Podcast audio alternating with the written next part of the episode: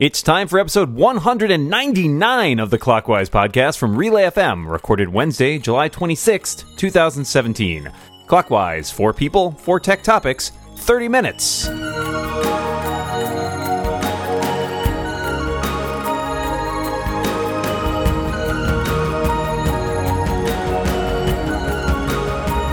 Welcome back to Clockwise, where we've got a warning for you.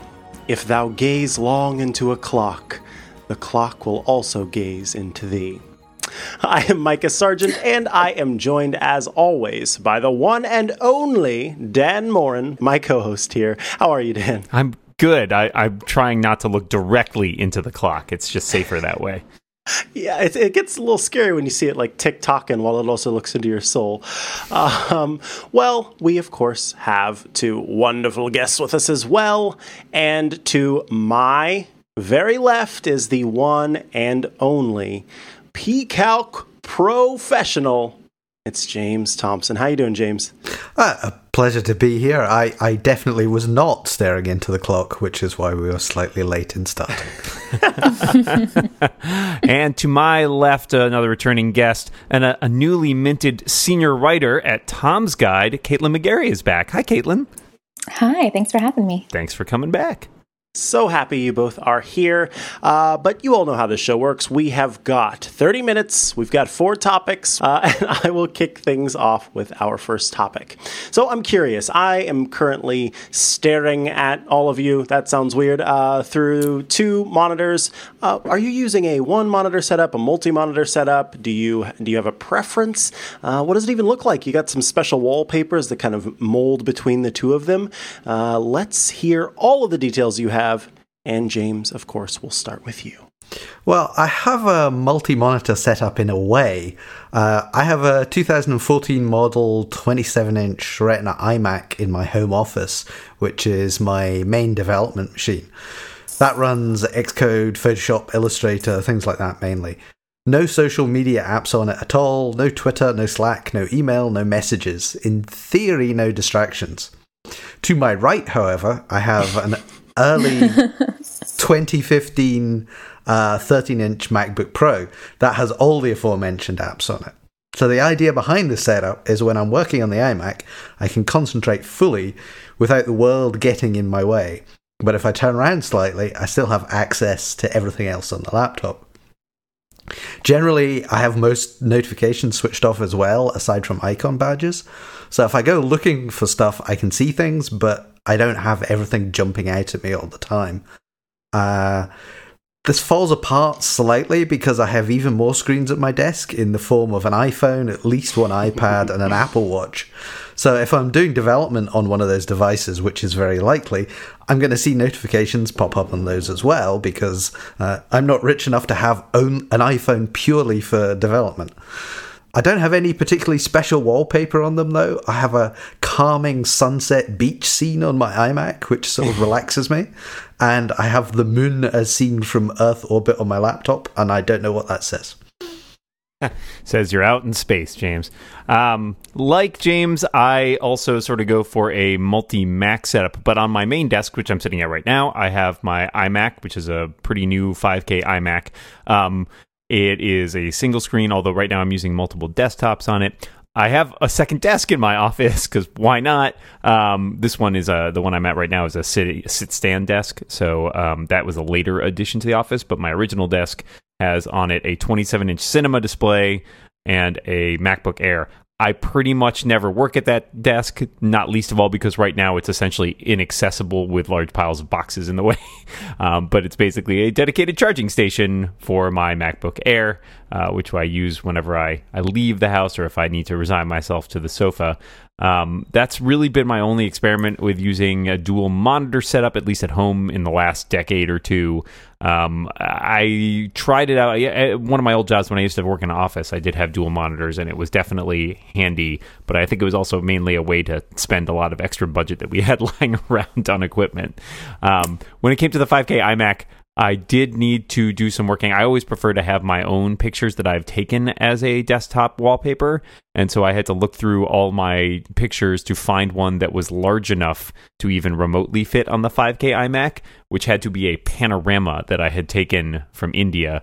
So it's very nice. It's a nice picture of a tea plantations, but it, I realized it was kind of comical when all the photos I had taken, which I'd thought of as insanely huge resolution on my old 21 and a half inch iMac, I put them on the 5K iMac and it's like, oh, look at all this background space around them. So that was an interesting adjustment.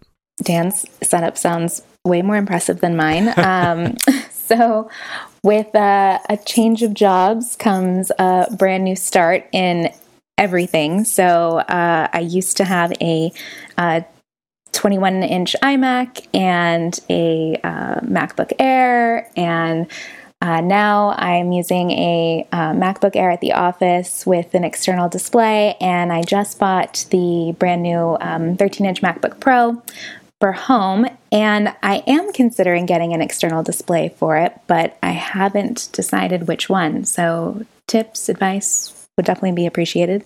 Um, the the office setup with the external display is just the the work issued standard so nothing nothing impressive there um, but yeah i would love to get something from my house so if anybody has any advice i'd love to hear it mm. Awesome. Loving all the answers, and hopefully, we'll have some advice for you there. Um, I am rocking the Dell U2415 monitors. I have two, two of those. Uh, they, Just rolls off the tongue, doesn't it? oh, yeah, indeed it does. Um, they both are running at like, I think it's uh, 19, yeah, 1920 by 1200 resolution. They're they're they're good monitors, but I have uh, just a series of, of, photos that change every 30 minutes on them, so nothing that uh, fades between, which I think is a really excellent setup. And this question actually came from um, a listener of the show, Spencer, who had asked me and shown me this ridiculous setup that he had with uh, these photos. Every like every single one of them would just go between the two, so it was uh, a bit of a challenge, I guess, in me trying to find some of those uh, fade between options options that are out there. So I could also use some some tips and uh, recommendations from people. So definitely send those in. All right, thank you all for your answers, James. Let's move on to you. What you got for us? Well, given the rather surprising announcement by your president that Apple is building three big, beautiful manufacturing plants in the US. and with a possible Foxconn announcement about something in Wisconsin tonight, maybe. Uh, do you think there's any actual point to assembling iPhones in the US when most of the component infrastructure is on the other side of the planet? Uh, is this just a gesture with an eye to getting a deal to bring some Apple profits back into the country? Apple has definitely made uh, made more noise about trying to do stuff inside the US and most notably it assembled the Mac Pro here. Now I say assembled, didn't build the parts for it. It just sort of put all took all the parts, shipped them in and put the computers together. Is it possible it could do something like that with the iPhone?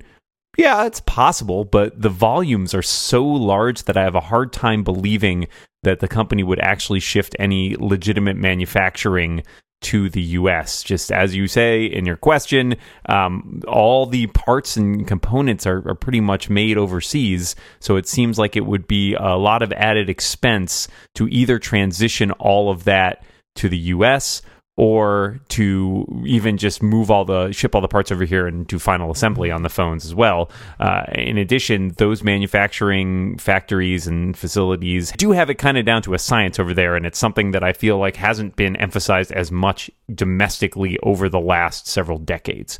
So that all that said, it's possible that there could be some forays into doing this in the U.S. at least for smaller runs of products, but I really am pretty skeptical that any sort of iPhone assembly or manufacturer is going to take place in the US.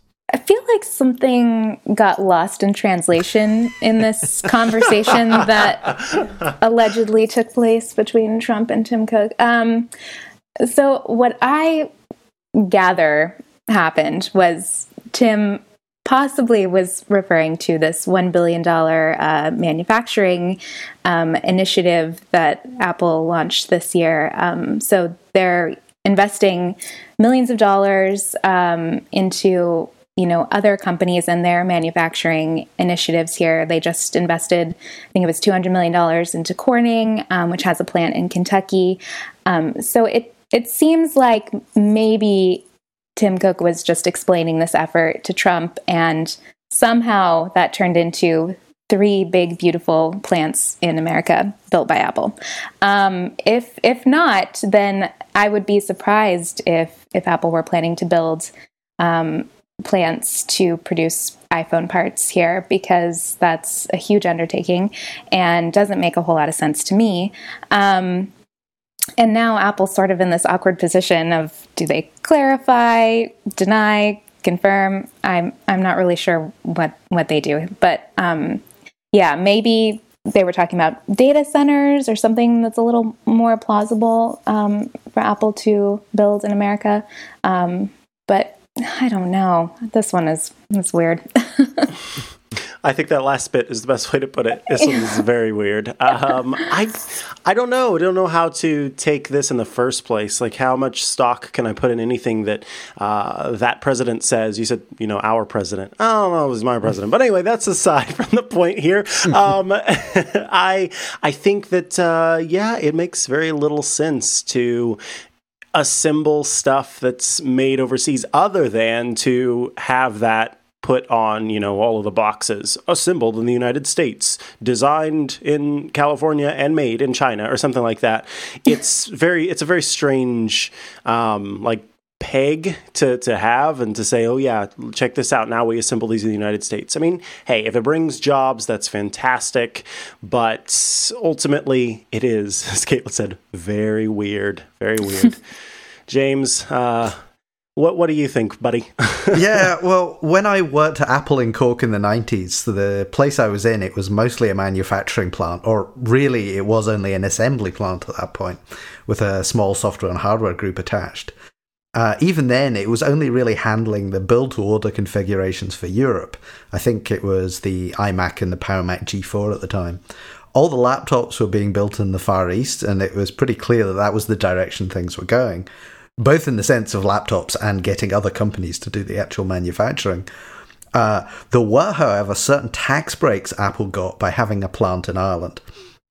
And they had lost some of them already by the time it stopped doing the full manufacturing there. It used to be the case that you effectively poured sand and plastic in one end, and Apple IIs came out the other end. But uh, those days are were already long gone by the mid 90s, and most of the components were being manufactured in Asia and then shipped to Ireland for the final assembly. Still, Apple did get a tax advantage because of the plant. Uh, so, hearing about these supposed three plants and also, there was a recent iPhone factory that's opening or about to open in India, uh, which again seems for somewhat political rather than logistical reasons. It did make me think about the billions and billions of dollars Apple has sitting outside the US that they might like to bring back into the country if there was a more favorable way of doing so. And also, this isn't going to be Apple opening their own plants, as far as I can tell. You know, it might be investment, you know, in people like Foxconn, uh, then you know, no doubt guided and subsidized by Apple in some way. Um, but you know, as Dan mentioned, there was the U.S. manufacturing plant in Texas, which I think was uh, making the Mac Pro. And since the Mac Pro wasn't exactly a big success, I don't know what's happening there now. yes, well, we will have to see. Um, I just gazed into the clock and it gazed back into me, and it is halftime, is what the clock is telling me. So let me tell you all about our friends at Linode. Linode lets you get set up in seconds with their fast and powerful hosting. Their tools are easy to understand and they let you choose your resources and Linux distro, giving you the power and flexibility you need. And Linode plans now start at just 5 bucks a month for a Linux server with a gigabyte of RAM in the Linode cloud. So, What's Linode's offer? Well, it's industry leading performance with native SSD storage, access to a 40 gigabit network, and Intel E5 processors, which are the fastest processors in the cloud market. They've got nine data centers spread across the world, meaning you can serve your customers quickly. They've got an API that allows you to easily automate tasks or develop custom applications in the cloud, super simple scaling, which allows you to resize your servers in just a couple of clicks, and it's all manageable via the command line for those of you who love the command line. All of Linode's pricing tiers feature hourly billing with a monthly cap on all plans and add on services like backups and node balancers. So, Linode has fantastic pricing options available because you are already excited. You're totally going to check it out. You can get a server with a gigabyte of RAM for just five bucks a month, and you can go all the way up to 16 gigabytes of RAM for just 60 bucks a month. Across the board, Linode is offering twice the amount of RAM you're going to get elsewhere. As a listener of this very show, if you sign up at linode.com slash clockwise, you're not only going to be supporting all of us here, but you're also going to get $20 towards any Linode plan. With a seven-day money back guarantee, there's really nothing to lose. So go to linode.com slash clockwise to learn more, sign up, and take advantage of that $20 credit, or use the promo code clockwise2017 at checkout. Thank you so much to Linode for supporting our show. All right, Dan, the clock is now staring at you. What have you got for us? So, Google brought its Find My Friends style app, Trusted Contacts, to iOS, and the biggest improvement about, it seems to be its cross platform, works with both Android users and iOS users. It also seems to possibly offer some more fine grained controls than Find My Friends does, letting you set like particular time windows for people to be able to share locations. My question for you guys is Do you use location sharing apps like Find My Friends? Would you use this? Uh, is that something that interests you? Do you find it too creepy? What are your thoughts on that? Caitlin? I do find them creepy in general. So I don't use Find My Friends or any comparable um, app. I think that Google's cross-platform appeal um, is is good, and I also appreciate the the granular controls. I do like being able to share my location in iMessage, which um, I can't do with my my Android friends. So that's always a pain um, and really makes you remember that Apple's walled garden, it, it's a real thing. Um, but I, I, do think it's good if you have children and you really need to keep tabs on somebody. Um, so I get why people use it, but it's it's a little. I don't really want to find my friends, to be honest. I love it. I don't really want to find my friends. I want that on a shirt because that's the exact same way I feel. I don't. I know. I like every time I see. Look, if you like it, I love it. If you use Find My Friends, fine. Some people have it on their home screen. It kind of blows my mind a little bit. I don't understand Find My Friends. I don't want. Ah, I don't want people knowing where I am. I'm not doing anything, you know, that I shouldn't be doing. Or at least that's you? what you think. Uh, but I just ah the the thought of someone being able to like know my exact location and I might forget to shut. I don't know. I just don't want people tracking me. So find my friends is very strange to me. It's just something that I have absolutely no interest in. So find my friends can go on somewhere because I also don't want to find my friends. What about you, James? Um, well, no and no. Next question. Um, okay. it's not that easy, James. so the the longer answer is still no. I've been quite reticent of late with giving apps my constant location data, regardless of whether or not I'm actually using the app at the time. So Uber and Pokemon Go got deleted for that. Um, Apple clearly sees this as an increasing problem as well, and in iOS 11, they're flagging apps that use your location data from the background with a big blue bar of shame. uh, certain app developers are upset about this because now users are actually aware of the fact that they're being tracked 24 7.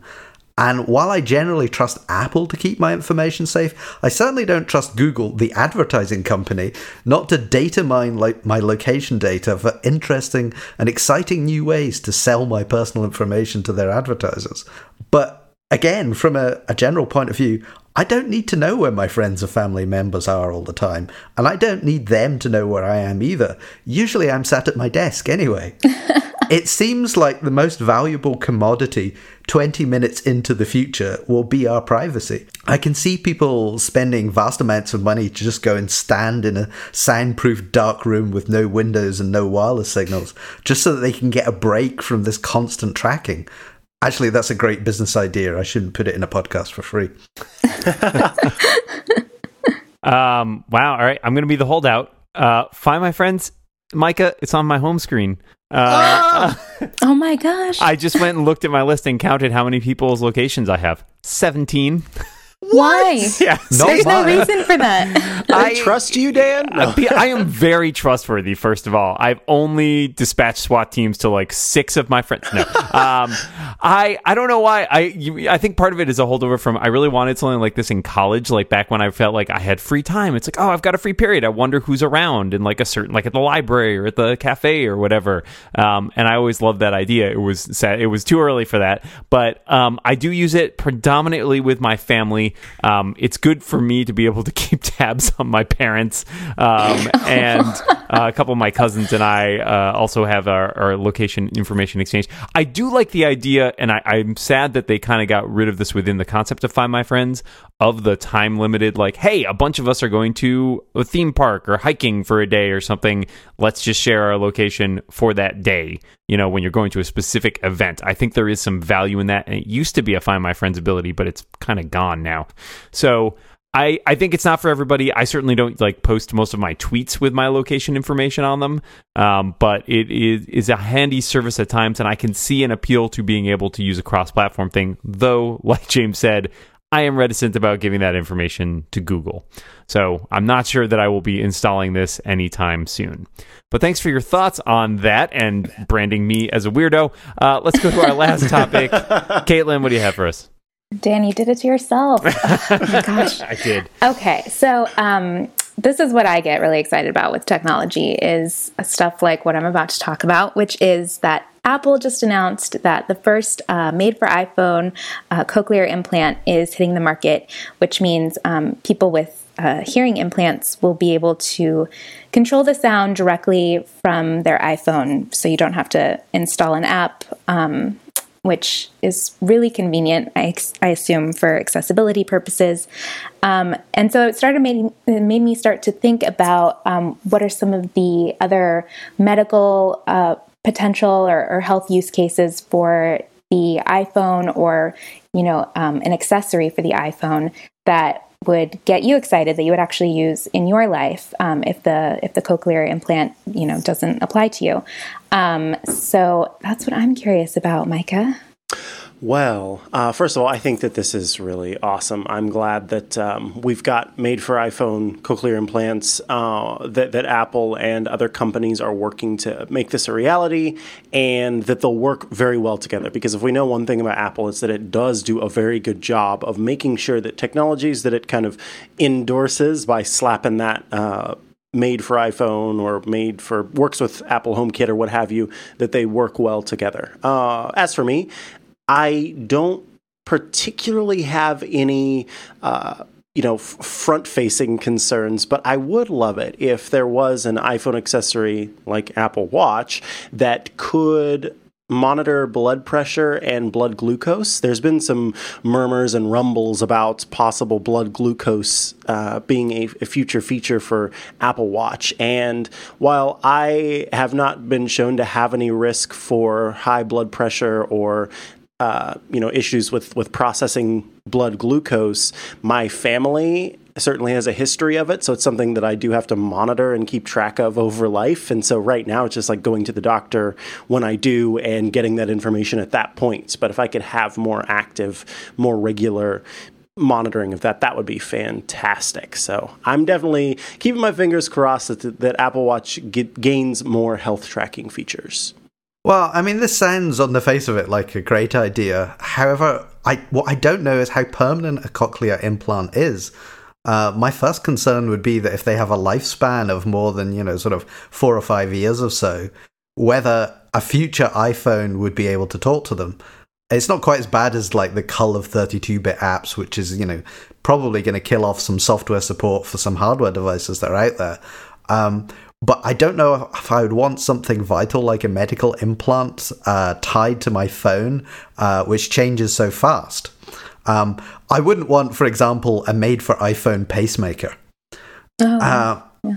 But uh, I know I sound like I don't trust technology, but that's generally because I know the kind of people who write software. um, but uh, you know, as as was said, you know, if Apple did add uh, non-invasive glucose monitoring to an Apple Watch, I think that would be very interesting for diabetics. But also, I think there might there's some uh, use of that for monitoring calorie intake for general fitness as well. Um, I'd also like if, you know, there were some future AR glasses that could give me better vision, perhaps better than human vision. I'd love to be able to see in the dark or have zoom lenses. Or, you know, my AirPods could give me super hearing and then also be able to switch off the noise of the outside world rather than just drown it out with louder sounds. It's interesting, Caitlin, that you bring this up because I was thinking about this just the other day, and it's because this does have a personal impact on my life. Um, both of my parents are getting kind of older, and they both have hearing problems. My father, especially, and even though they both have hearing aids, it's still very difficult. And I'm I'm constantly kind of depressed at the technology in hearing aids because I feel like it should be so much better. And these are just mm-hmm. conventional hearing aids, not even implants implants.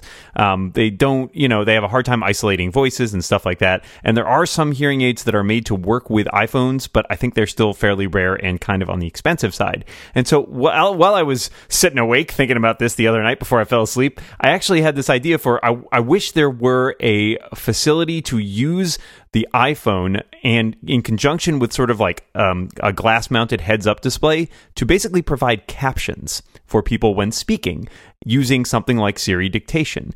And it certainly wouldn't be perfect. There's a lot of problems with that, but Siri dictation is pretty good. So like if you could put your iPhone on the table and sort of like turn on this app and it would start you know, doing speech recognition and piping the text into like a heads up display in your glasses, I feel like that's another great option to help people who might be hearing impaired and whom traditional hearing aids don't necessarily help, or for whom cochlear implants might be a little bit on the severe side.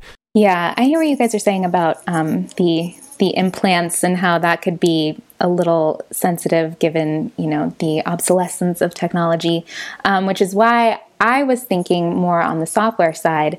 Um, how cool it would be if you had a dashboard on your iPhone, I guess something similar to health, where all of your electronic medical records were stored. So every time you go see a specialist or, you know, go for a checkup or anything, all of the information gathered by your health provider just goes into this electronic medical record that you have on your phone and that syncs with you know your fitness apps and if you're you know using calorie counting apps like my, MyFitnessPal or something like that all of this data just goes into one dashboard and you have it. Because right now i don't have any of my medical records. They're you know scattered to the winds mm-hmm. throughout my entire life you know? Um, so i think that would be super cool uh, it seemed like Apple was dipping its toe into that water with CareKit apps, um, which I think have serious potential. Um, and I, I realize there's probably a lot of privacy issues and HIPAA compliance and all kinds of stuff that would go along with that. But I think that would actually be a really useful tool for people to have that data. I agree. Uh, well, I think those are all fantastic questions, and we have reached the end of the show. We have just enough time for a bonus question, once again sponsored by Puppies. Um, I'm curious if you happen to enjoy alcoholic beverages, what is your favorite to have while you're out and about? What do you ask the bartender to make you? James, we'll start with you. Well, uh, during my early drinking years, way before I went to university, um, I was raised by vet students.